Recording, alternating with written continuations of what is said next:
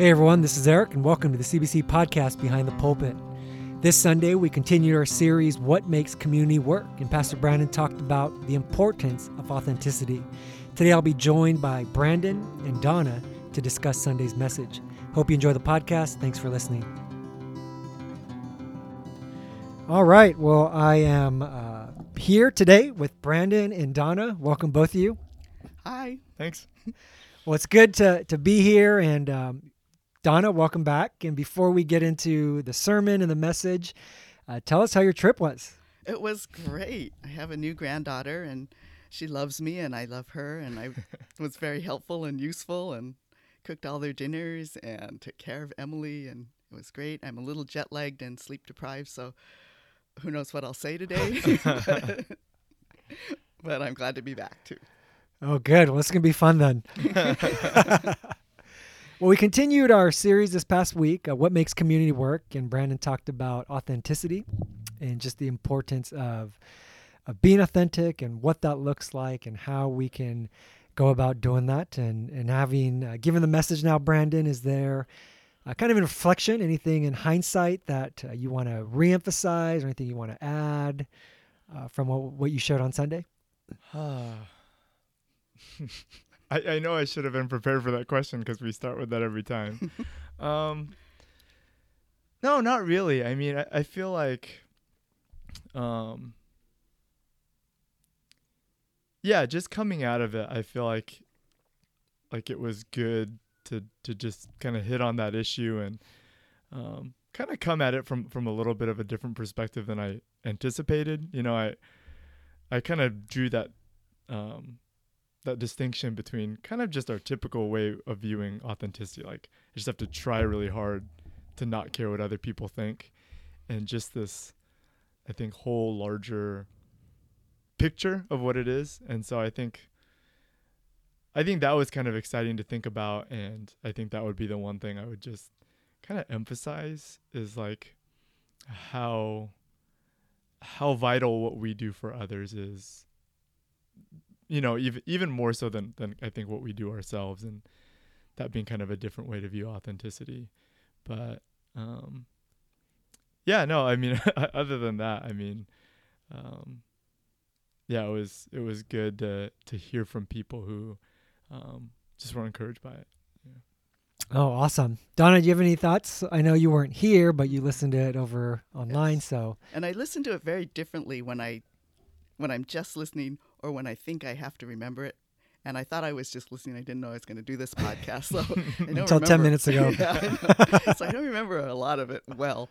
But one of the things we talked about before the you did the message was um, I think authenticity is a positive value for your generation, but for my generation, it's not. You know, we were raised to be nice Mm. and to put up the facade and to not be authentic, to hide who we are. So I think authenticity is for a lot of maybe the older people is what scares us most about small groups. And I Mhm. think you addressed that in the message, which I thought was really good. Um, but I feel like a lot of people come from to this to this concept with different feelings and backgrounds and fears and um, desires for what authenticity means. And so, yeah, I feel like you address all of that really well in the message. Mm. But it's a good thing for us to remember as we approach the whole idea of community too.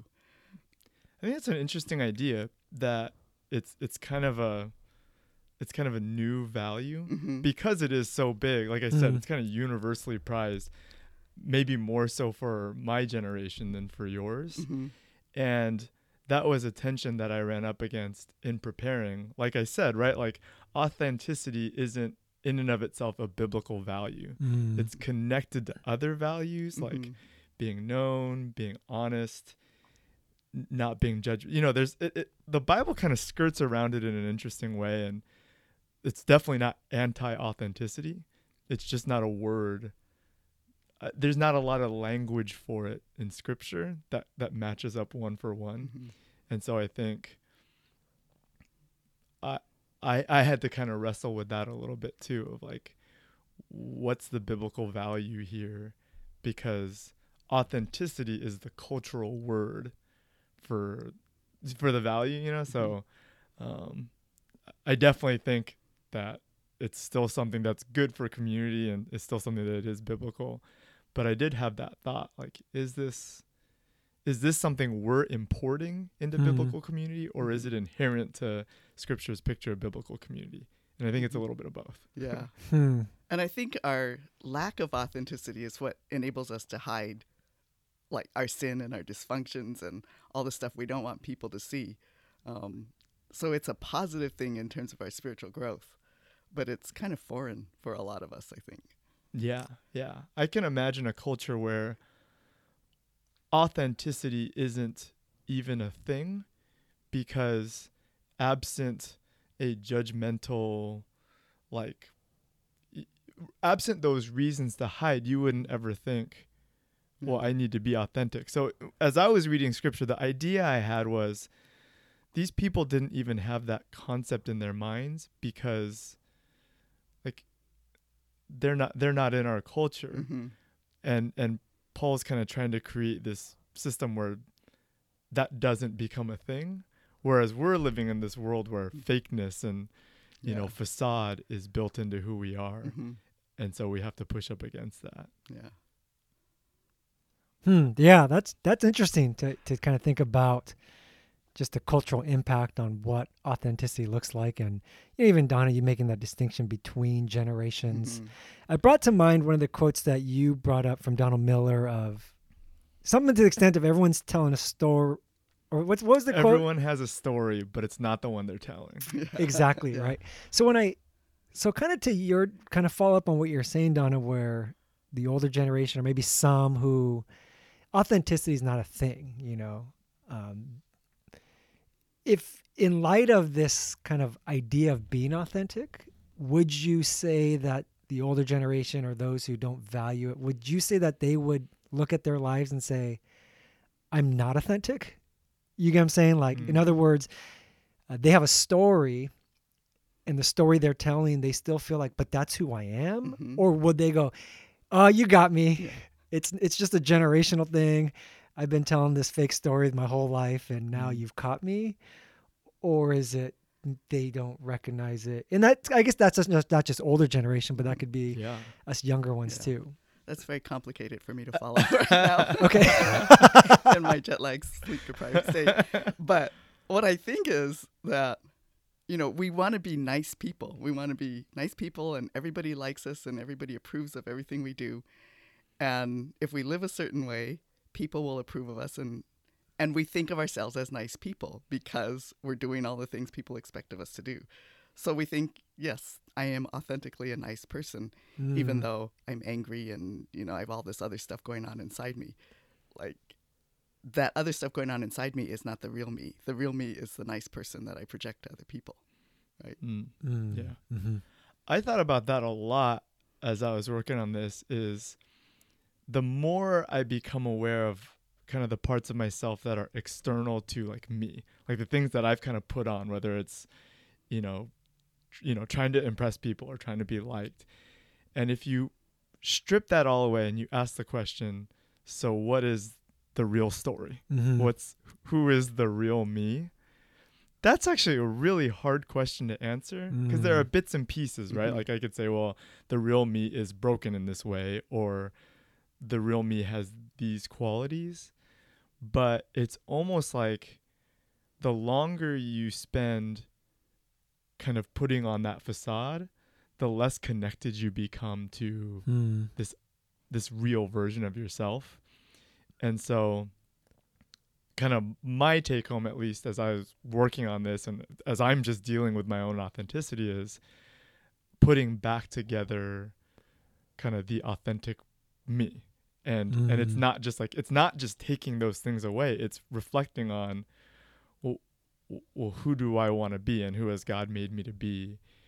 And that's a work in progress. And so I can imagine for somebody who's spent their whole life kind of, you know, trying to be nice and presentable and all those kind of things, that the more distance you have from that, I don't know, authentic self, like it, it might be Im- not impossible, but that's a really hard, you know, if you spent 60 or 50 years Mm. doing that, that might become a part of just who you are and, and so i think the awareness and kind of dealing with it is good but it's it is a challenge to separate those things Yeah, and I think that's what enables you not to deal with your sin. And, you know, all the brokenness inside you is I think of myself as a nice person. Everybody loves me. Look at all these things I do in the community. Um, so what if sometimes I just get enraged and yell at people and, you know, yell at my family and my kids and everything? Um, that's not who I am. So it, it enables us to just cover up and not look at the sin and to grow from it. Hmm. And I think that's the value of authenticity is it helps us to see who we are and what we need to grow in and to deal with the stuff that needs to be worked on. Um, Yeah, so it seems like there's kind of two two things at play, right? There's there's one of choosing to be authentic or not authentic, Mm-hmm. and then kind of who is the hmm, authentic version of Uh-huh. me, right? So, Yeah. I mean, both are really yeah. hard, Mhm. and I think if, of course, if if you have this. Re, re- if you're able to recognize this truth about you, whether you choose to share it or not, that's going to be a big deal. But just being able to recognize it is Yeah. hard, right? Uh-huh. Like, As you're saying, like, and I think that part, I think we can say Scripture pushes that of the importance of being able to to recognize and the Spirit's role in that in helping us see truths about us. yeah Um, but even that, how that's a process, and I think a lot of God's work of sanctification, where it seemed like He doesn't choose to just reveal all of it yeah to start with, Yeah. right? But it's this ongoing process with it. And then, you know, as we begin to see it and recognize it, which is, as you said, Brandon, hard, and the longer we wait, the more humanly impossible it becomes. But then this whole other avenue of now, how do I even share that? mm-hmm. you know with people so let me let's start with that first one of what are things we can do to help see some of those things Mm. right i mean you talked you brandon you talked about just this journey for you as you begin to see kind of things that you thought were you but maybe they don't define you actually and now Mhm. other things that what are some of those things that people can do to begin recognizing kind of their real selves Yeah, you know that's I mean that's obviously like a a really challenging thing to do. Um I think for me like one of the things that I've realized is like I I do think like God or not God, but we kind of twist a little bit kind of the things that are authentic about us Mm. and and kind of use them and twist them to you know again to, to gain praise to, to avoid shame and so just a really good example I, I shared this in the message a couple weeks ago was just the idea of like like trying to make people laugh Hmm. you know and and gaining applause through that. And someone actually came up to me after service and said hey, oh my gosh like I, I do that too. And um, that's such a simple example but the thing i told him was like well on one hand you're a funny guy. Like people people enjoy you know you you making funny comments so you don't want to like shut that out completely. Like god's given you the ability to make people laugh. But then we kind of twist that and use that to be very intentional about like okay this is now Mm. so I gain praise. And and I think uh, it's it's kind of thinking about those things that we are being very intentional about. I want to do this so that people think this this or that about me, and so I don't know. I I feel like there's just this mode that I go into, and I don't know if you guys relate to this, where I just feel like I'm an actor. Like I'm kind of Mm. stepping outside of myself, and I'm I'm thinking very carefully about like what should I what should I do here? And it's not like an intentional thought, but like I'm very calculated Mm. and that's very different from when I'm in relationships where I feel like kind of safe and where I am being authentic and you know just at home with Alyssa and the kids or with really close friends. There's just kind of this ease and I'm not on Hmm. and then there's this version where yeah i'm just i'm just thinking too hard about about what i'm doing. And there again there are some contexts where that's fine right? Like you would need to do that in your job. And there are certain relationships where that's that's probably a good thing right? You Yeah. have to kind of modify your behavior a little bit. It's when we take that kind of performance um, aspect and we put it into relationships where we need to be where that needs to kind of come down a little bit but i think recognizing those things is hard and it's it's kind of paying attention to what areas am i performing and whether it's i don't know what i say and what i do or whatever I think it goes along too with just the whole desire to fit in and to belong and to be like other people. And I think Nick talked about this last week in the podcast. All right, somebody talked about it. Maybe it wasn't. But that whole idea of like, I will gauge how I act and how I talk and what I do depending on what other people do.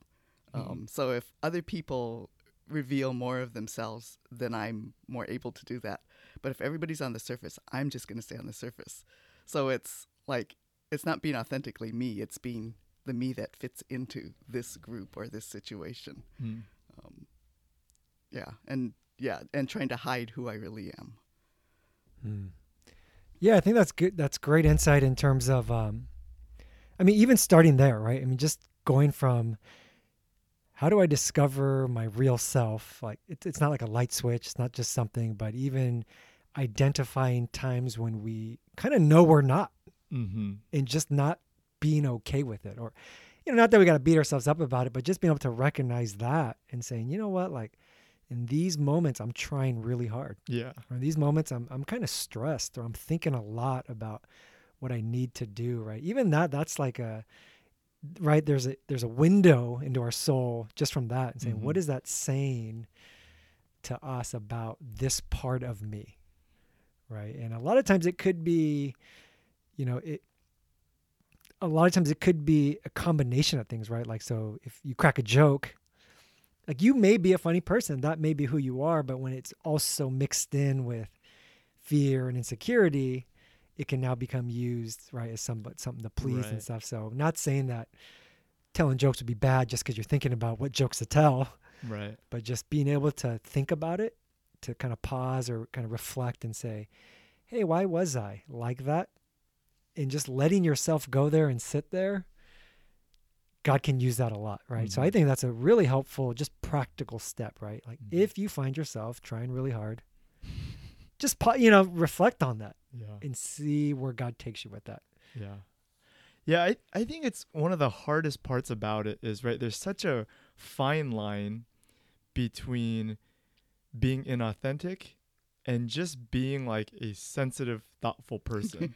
right? Like, cause, Yeah. 'cause there is Yeah. a part of it where like, you can't just like if there you know, part of us is like mean and unhealthy and right, like I can't say everything I'm thinking. Yeah. like that's that's not good you know? So there's a part of you that's always kind of filtering stuff. And so you know like there's again like a really bad version of authenticity. And and I do think this is kind of the direction where the world is heading in right? Or culture is heading where it's like well it doesn't matter if I offend people because this is who I am mm-hmm. and we don't want that Yeah. either. And so I think this is all mixed in with like a larger picture of, you know, who God calls us to be. And like, I think a good test is kind of like, like, who am I doing this for? You know, Mm. like, again, like the, the, the jokes thing is like a, a silly example, but right. Like a lot of times, like, you know, we just, we genuinely want to make people laugh, you know, and there's like, there's a real joy that comes in that.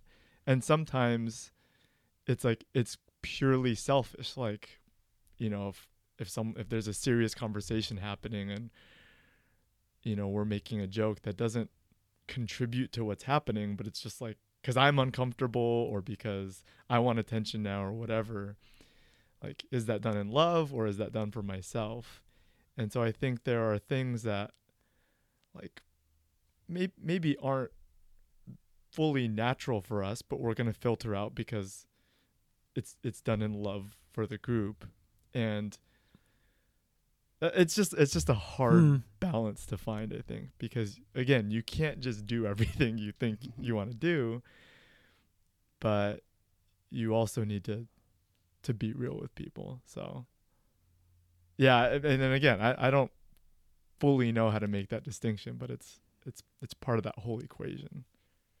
Hmm. Well, it's as you're saying it, and you can correct me if I'm wrong, but I think you you answered that in your message, right? Where there's the, the one aspect of like we just been talking about recognizing who we are and discovering that and experiencing the grace of Jesus in that, right? And then kind of that step two in that diagram was creating a place where others can be authentic, Mm-hmm. right? So even kind of coming as we are, knowing who we are, discerning what we share, when we share, how we share it could be to the extent of well, what creates a place that is Right. safe for everyone else, right? What would be helpful for others? What I share with, if what I share, will it help others be authentic Right. or would it make them want to hide even more, right? Mhm. So I think even that helpful distinction that you made in the talk about, you know, it- which I thought was really profound that scriptures never tell us to be authentic. Mhm. It just tells us to create a place for others to be authentic, which means we will get a place where we can be authentic. But if each one of us is using that kind of discernment in terms of like, hey, you know, I want to share enough to help others be authentic, Yeah. And they're all doing the same, right? We're going to create a place that that's going to take place. So, Yeah. in that sense, I think that's a good tool or kind of a measuring tool to use to say like what should I share or what should I not share in these settings? Like what would help what would be helpful for others, right? Yeah. Yeah, for sure. I mean, I definitely think we're overcomplicating it a little bit. And there's a reason why I didn't go down this this path in the message. Because again, like I said, like defining pure authenticity is almost impossible. But I think you're right. And I didn't I didn't frame it this way in the message, but the, the implication at least was if you do step 1 and 2, if you're authentic before God and we all create space for us to be authentic Mhm. around each other, the third step it's like a buy two get one free Yeah. if you do the first two, the third one should happen naturally. Mhm. And it's less about trying to be authentic and more about that's just naturally going to happen. Mm, I see. And so I think if we're trying, and again, that was what I wanted to communicate. If you're trying to be authentic, that's not really a thing you can try to do. Hmm. As soon as you start trying to be authentic, you're not being authentic anymore, right? You're just trying to be authentic. And so, you know, as much as we could think about it and Yeah. spend 20 minutes talking about it, I do think, yeah, you're right. It's, I think those other two steps are much more important. And it's going to come naturally when it comes naturally out of, you know, a real sense of authenticity before God and a sense of safety and security in who we are and identity. And then as we feel safe around people. So, Yeah. Oh, that's so profound. And like you said, you don't want to spend 20 minutes talking about it, but I love that though. yeah. Like if you're trying to be authentic, you're not being authentic.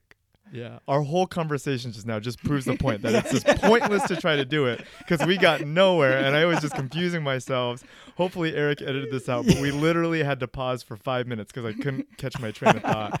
Like that's how challenging that is. Mhm. Yeah. Any thoughts, Donna?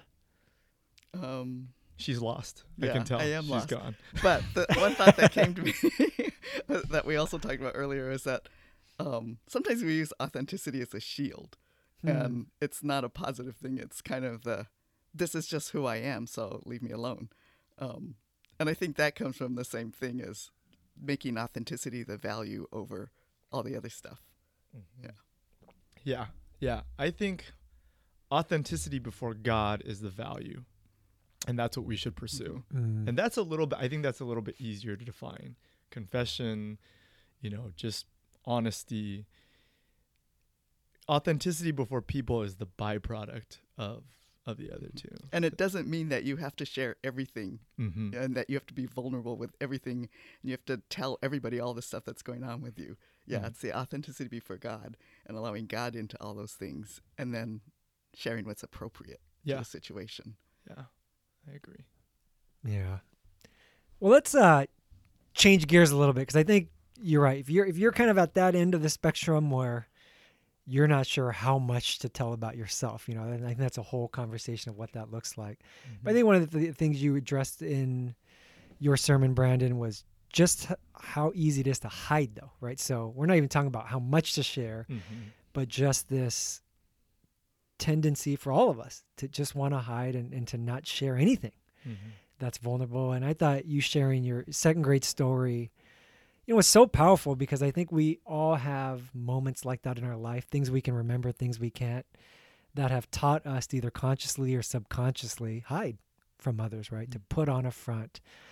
Um, and I thought, you know, to kind of ex- expand on that in terms of, you know, what are those things, right? Maybe what are other things that come to mind for, for either of you that just tell us that it's it's safer to hide. It's better to hide, right? So everything we talked about, it's better to put on a front. It's better to just impress people, get them to like you. What are those things that kind of get us to think that way? And I think a lot of us don't think that way, but we just naturally were wired that way to do that. Mm.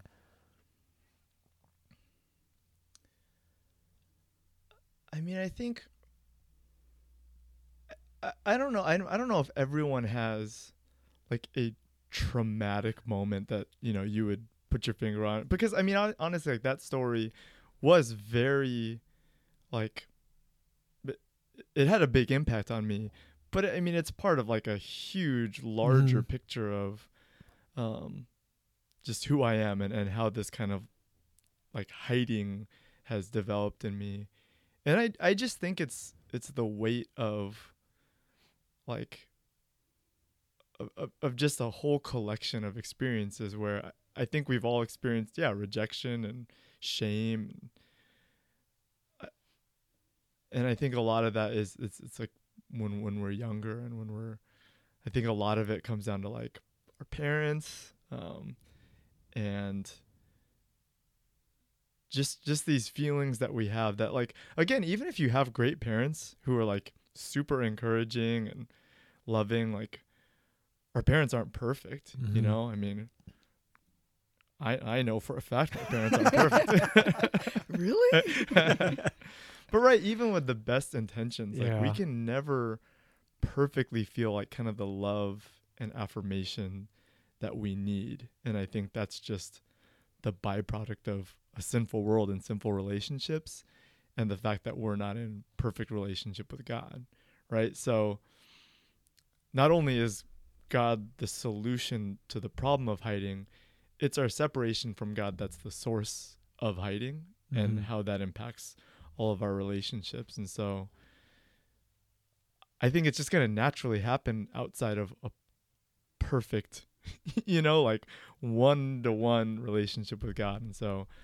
um i think every relationship provides moments where we have more and more reason to hide and then it just becomes this self-perpetuating cycle right like Mhm. once you feel like "Oh, i'm not sure if people accept me if people love me you know it's easy to interpret every rejection everything bad that happens to us every person who doesn't return a call every friendship that doesn't go the way we expect it to every bad grade to kind of filter it into this category in our minds of like yeah. I'm not good enough. And again, if we're not getting enough in the other column that says, no, you are, like that other column is going to get really, really heavy and full. And, um, and so it's almost like kind of to answer your question, it's like everything, like Mhm. life just does Yeah, that. I can't think of any relationship or any part of our lives where we wouldn't over time just start to feel this weight of like, oh man, am I am I good enough? Am I you know cool? Am I suc succeeding? You know, and you know we know this is true because you look at really successful people in the world, and you see all this insecurity, and you Mhm, see people yeah. who are at the top of their professions or have the most money or the best looking but they're insecure about every other part of their lives or they think they need to do more in in whatever they're really su- successful at and so um yeah i just think that's the nature of life Yeah. Yeah. Mhm. And I do agree. I own that. You know, your, your parents, Brandon, were not perfect. but I do think that all of our woundedness, and maybe that's an extreme view, but all of our woundedness comes from our childhood. Mhm. And part of like my mom just passed away, and part of my dealing with that and healing from losing my mom is also forgiving her for the things that that I get angry at her about and for my own childhood. And then seeing also just how much um, as a parent how much of my well-being is reflected in how well my kids do and how you know i want them to be perfect because then it will make me look like a perfect parent You must feel pretty good then. what does it feel like to be perfect, Nana? i said that's the want yeah but i think we all do that we we want our kids to be better and to portray a perfect picture to the world because it makes us feel better about ourselves and that's an unfair expectation to put on our kids and i think Mm. that's what like really does a lot of damage and i don't think we can help it but i think we have to mind that for our own pasts and our own personal history is that you know there was stuff that that wasn't good in our own childhood that we need to deal with and remember and forgive um, yeah because otherwise we just carry around this anger and all this this hurt with us in all the other relationships we have Mm-hmm. um, yeah so i agree with that Yeah. Yeah, I mean, it gets it got me thinking. At the end of the day, if I believe that there's a decent chance that there are going to be negative consequences to me being honest, I'm going to hide. Right? Mhm. I'm I'm either going to hide, or I, I'm going to have the attitude of I don't care what you think. Mhm. Right? That's kind of the only two choices I can resort to. Like Yeah. if I really believe there's a good chance that there will be some kind of repercussions Mm-hmm. to me being honest with those around me, right? Whether through my words or through my actions.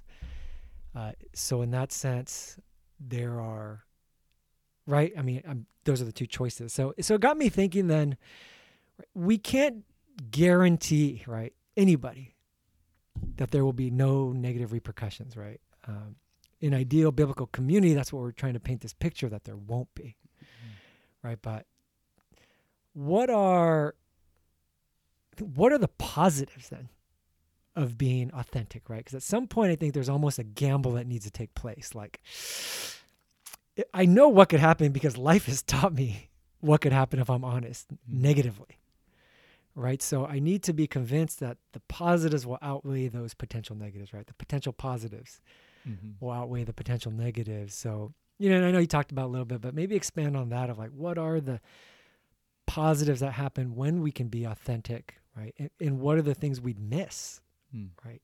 If we're not being real and honest in community. Yeah.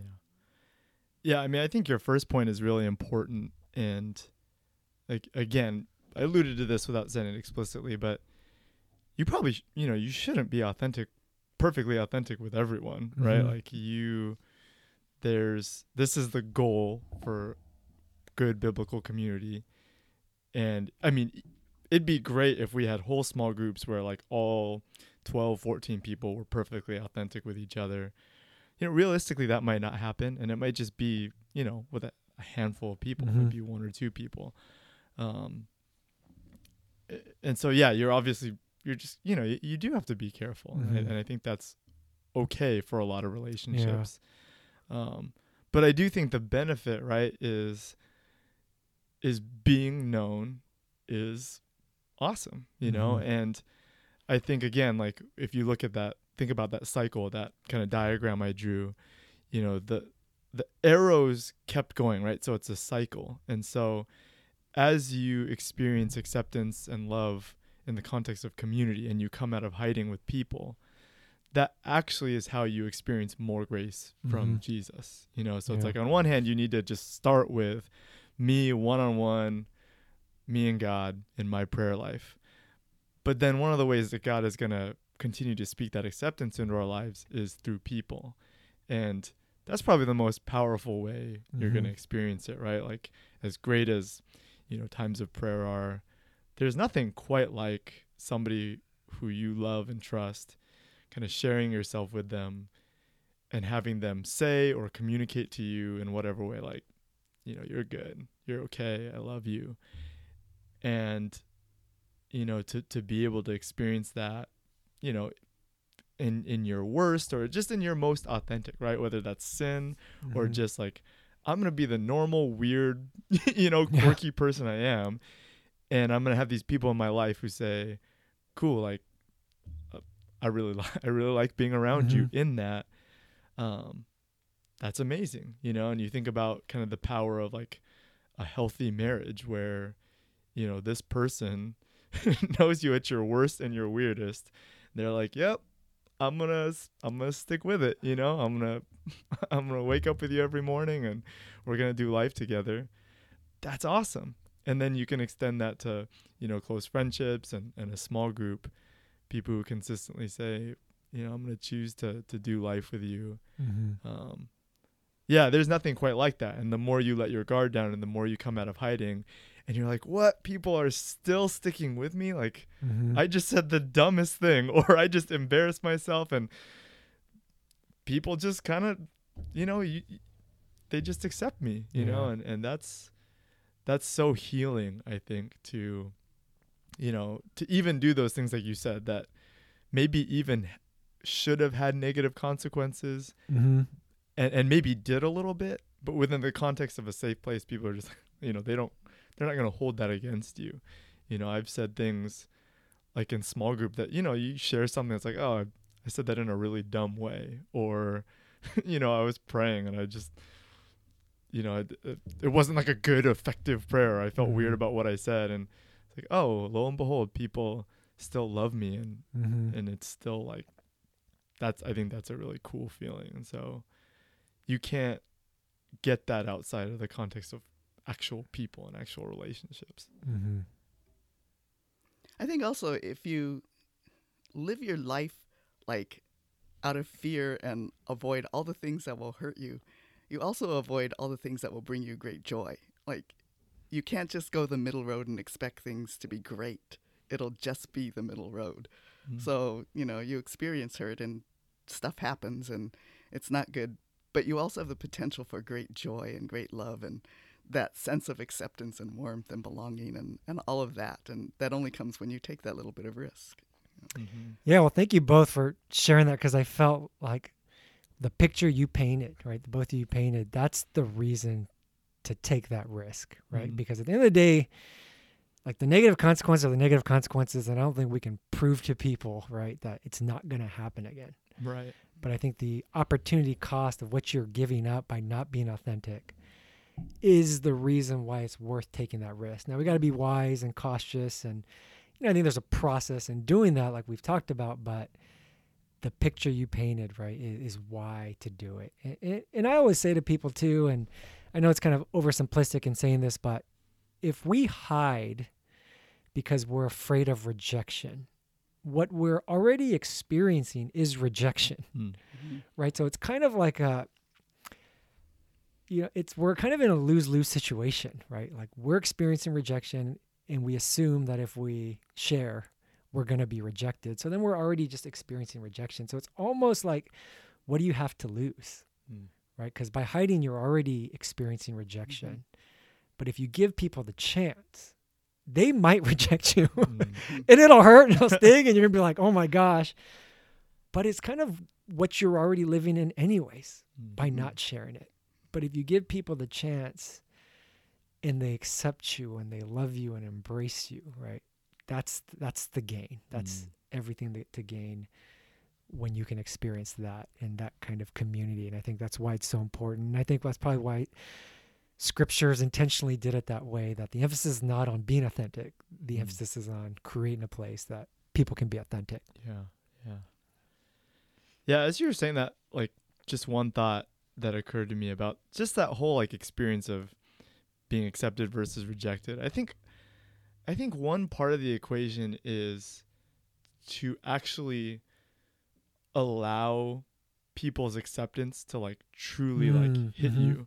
I think a lot of times we feel rejection very tangibly and Mm. we acknowledge it. And then when people accept us, we kind of downplay it. mm-hmm. Oh, they don't they don't really love me for this reason. And we filter everything through this like rejection lens. yeah And so the acceptance is not as powerful or we downplay it or we assume the rejection is coming. mm-hmm. But then when the rejection happens, it's this whole cataclysmic thing in our brains where I think if we kind of flipped it, you know, and we just allowed acceptance to to hit us and we, we believed and we trusted that acceptance is real Mm-hmm. and we didn't look for rejection with an acceptance it's like then it it depowers that sense of rejection a little bit but i think we're so trained again to be afraid and, and to hide Mhm. that we're almost looking and expecting people to reject us Yeah. instead of just you know assuming and hoping that people you know might accept us. And i think even that perspective can Mm-hmm. change how we experience relationships. And you know especially when we're in like a like a small group scenario where look people are trying their best Mm-hmm. you know and and as much as we might try to create those contexts of grace it's not all going to go perfectly. We're not all perfect listeners. We're not all going to say the right thing in the right moment. Not everything is going to communicate grace perfectly Mm-hmm. and so if you're kind of looking at it with like just this assumption of rejection, it's easy to take imperfect people's actions as rejection. Yeah. Whereas if you flip it and you say, well, they're really trying to accept me, and Mhm. that's not always communicated perfectly. Um, I think that's that's really important because I don't know. I think we all know people who it's like it kind of doesn't matter what you say. They're always like, oh well, you know, really love me Yeah. you know but th- that's a hard place to be Yeah. and so if that's kind of where you're at it's hard to flip that script Mm-hmm. but to just believe like okay people are trying Yeah. people are good people want to love me and i accept that they can't do that perfectly um but i have to be willing to accept imperfect acceptance Mhm, if that makes mhm. sense Yeah. Yeah, I mean, it, it's like that two-way street, right? On one hand, don't be so skeptical. Like, give people the benefit of doubt that they're trying their best to accept me. And then the other side is like the listener or the other people in the group of like knowing right, that it's hard to receive acceptance and a lot of times kind of a lack of response or silence we Mhm. just receive as rejection yeah to kind of go out of your way yeah yeah to communicate acceptance, right? Like Mhm. over communicate that, mm-hmm. right? Even if it's like annoying, Mm-hmm. but just because, right? So kind of both, like that two way Yeah. street of receiving it and giving people the doubt to receive, but on the other hand, giving it knowing that it's hard to receive and it's hard to yeah believe that. So, yeah well, there is, well, there was one question that we got submitted uh, online that I wanted to throw out there before we wrap up our time. And the question is, uh, what do you do when it feels like your community is pushing you into hiding instead of bringing you out? Okay, that's a great question. What do you do when it feels like your community is pushing you into hiding instead of bringing you out? When the ways your heart desires to serve and the things that you need out of a community are being taken away, what does it mean if a church asks an eye to no longer see or an ear to stop hearing? Specifically, if a person has the heart to serve and feels called to do it and has the gifting to do it well, but is being told they can't, how do you reconcile that with a healthy, thriving community? I just think of the passage in 1 Corinthians 12 about the body. So maybe the general question first mm-hmm. uh, what do you do when it feels like your community is pushing you into hiding instead of bringing you out? I mean that's a that's a great question, and it's it's hard to answer without knowing the exact details. Um, I mean, I think I I think my first question would be like what like why why assume that your community is pushing you into hiding? Hmm. Um, now I may be totally off base and maybe it's a really unhealthy community. But I think in most cases again like people are trying are trying their best. Uh, And I think I think most people, you know, w- want want people to be you know, want people to feel loved. And so my question is is is is what what makes what's happening that's making you feel like you need to hide um and is it that people are genuinely trying to make you hide or that you feel the need to hide and and I think that's that's a more significant question is what's happening in me that's making me feel like I need to hide um and I think again in in that case you know, I think the fact that, you know, it starts with, you know, our relationship with Jesus and our own sense of like kind of identity and value. Um, that's where I would start as opposed to the assumption that my community is kind of pushing me into hiding. But again, you know, without being able to specifically go into the details of what's happening, um, at least for that part, um, that's what I would say. Hmm.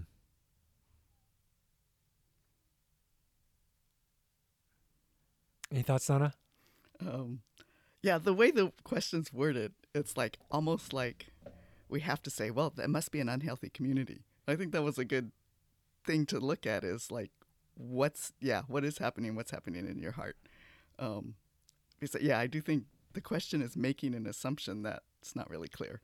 Mm, okay. It, so, kind of going into it, there are details in terms of it seems like wanting to use certain gifts, but not being allowed to use it.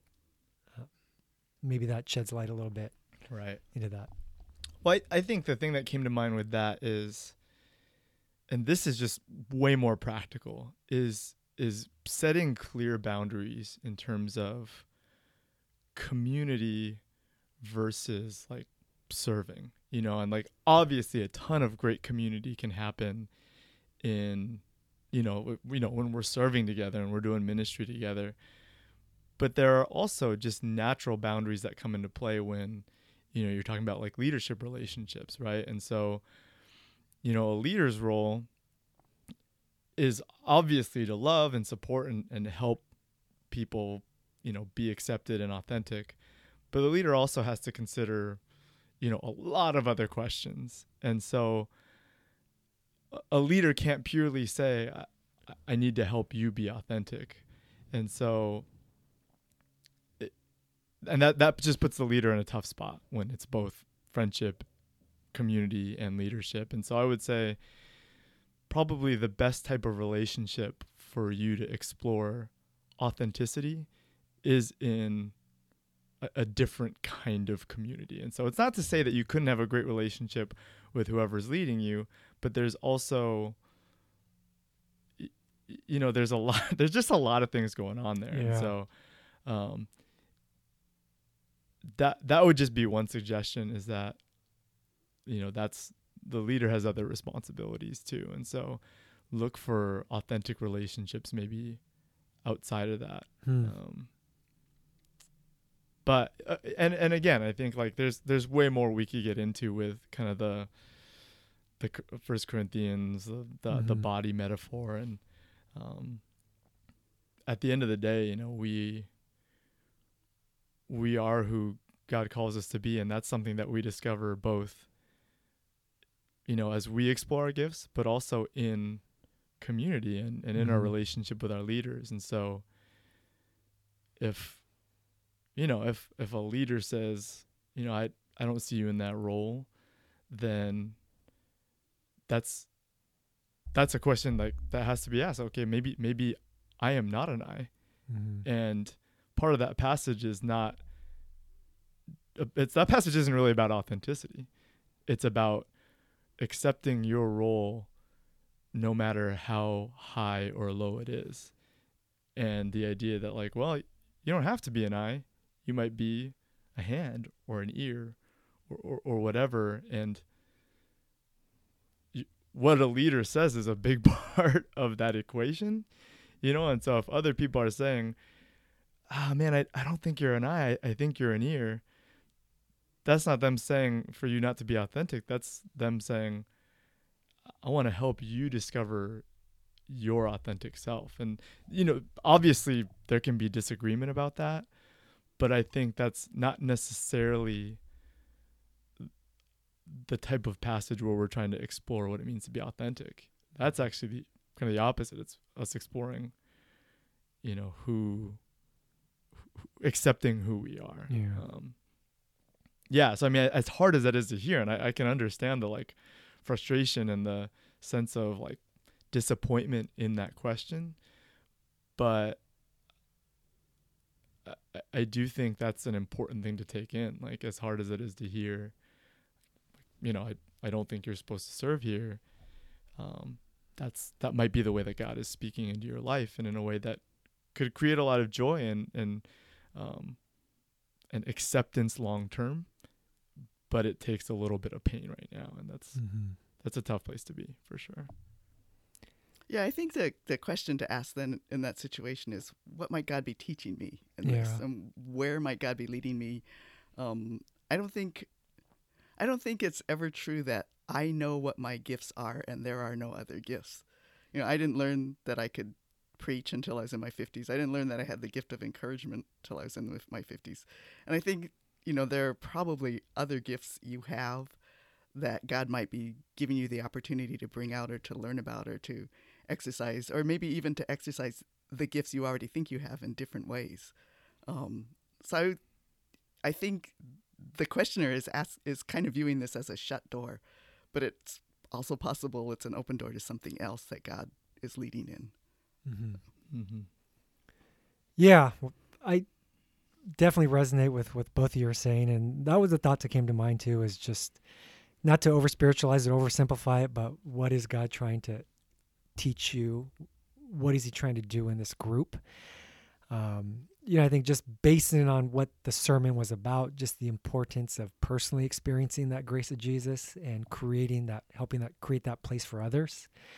And just with that mindset as is kind of the priority, you just never know what God might want to do in that setting, right? Because I think, uh, like as Donna mentioned, like maybe He's asking you to take more on a, a leadership role in that group where you're helping others be more authentic. And maybe it's a season where y- you can't be as authentic as you want to be for the sake of others. And, Mm-hmm. and that's something God wants to do in you. Um, sometimes there's different, I think, different, I, in an ideal world, I think there's one group, one community group where we can share everything and anything. And I think sometimes there's seasons where we have different community groups Mm-hmm. where God kind of allows us to go a certain place with different groups. And maybe that's something to discern, like the group that you're in. You know, maybe it's it's just not that place Mm-hmm. where you get to shine as the eye. And that's okay. And maybe that's a different group, or as you know, maybe God's trying to speak into the giftings even more or something. But Mhm. I think ultimately going there, right? At the end of the day, people cannot shut a door on you, right? Like God will open the doors He wants to open, God will shut the doors that He wants to shut. And there's always a good reason. It's just hard yeah, a lot of the times when we feel that door, that door shut. yeah, yeah, for sure. All right. Well, as we, um, well, I hope that was helpful uh, answering that question. If not, you can always submit uh, again, and we'd be happy to follow up on it next week. But um, anything you two would like to add before we sign off? No, that's all I got. Yep, I'm done. Okay, great. Well, thank you both for sharing here. I think that the follow up to this message, especially because it was hard, I think it was really good to be able to go deeper, and I appreciate the insights and uh, taking the time to be here. So, thank you both. You're welcome. Yeah, it's fun. All right. Well, hope you all enjoyed the podcast. Thanks for listening.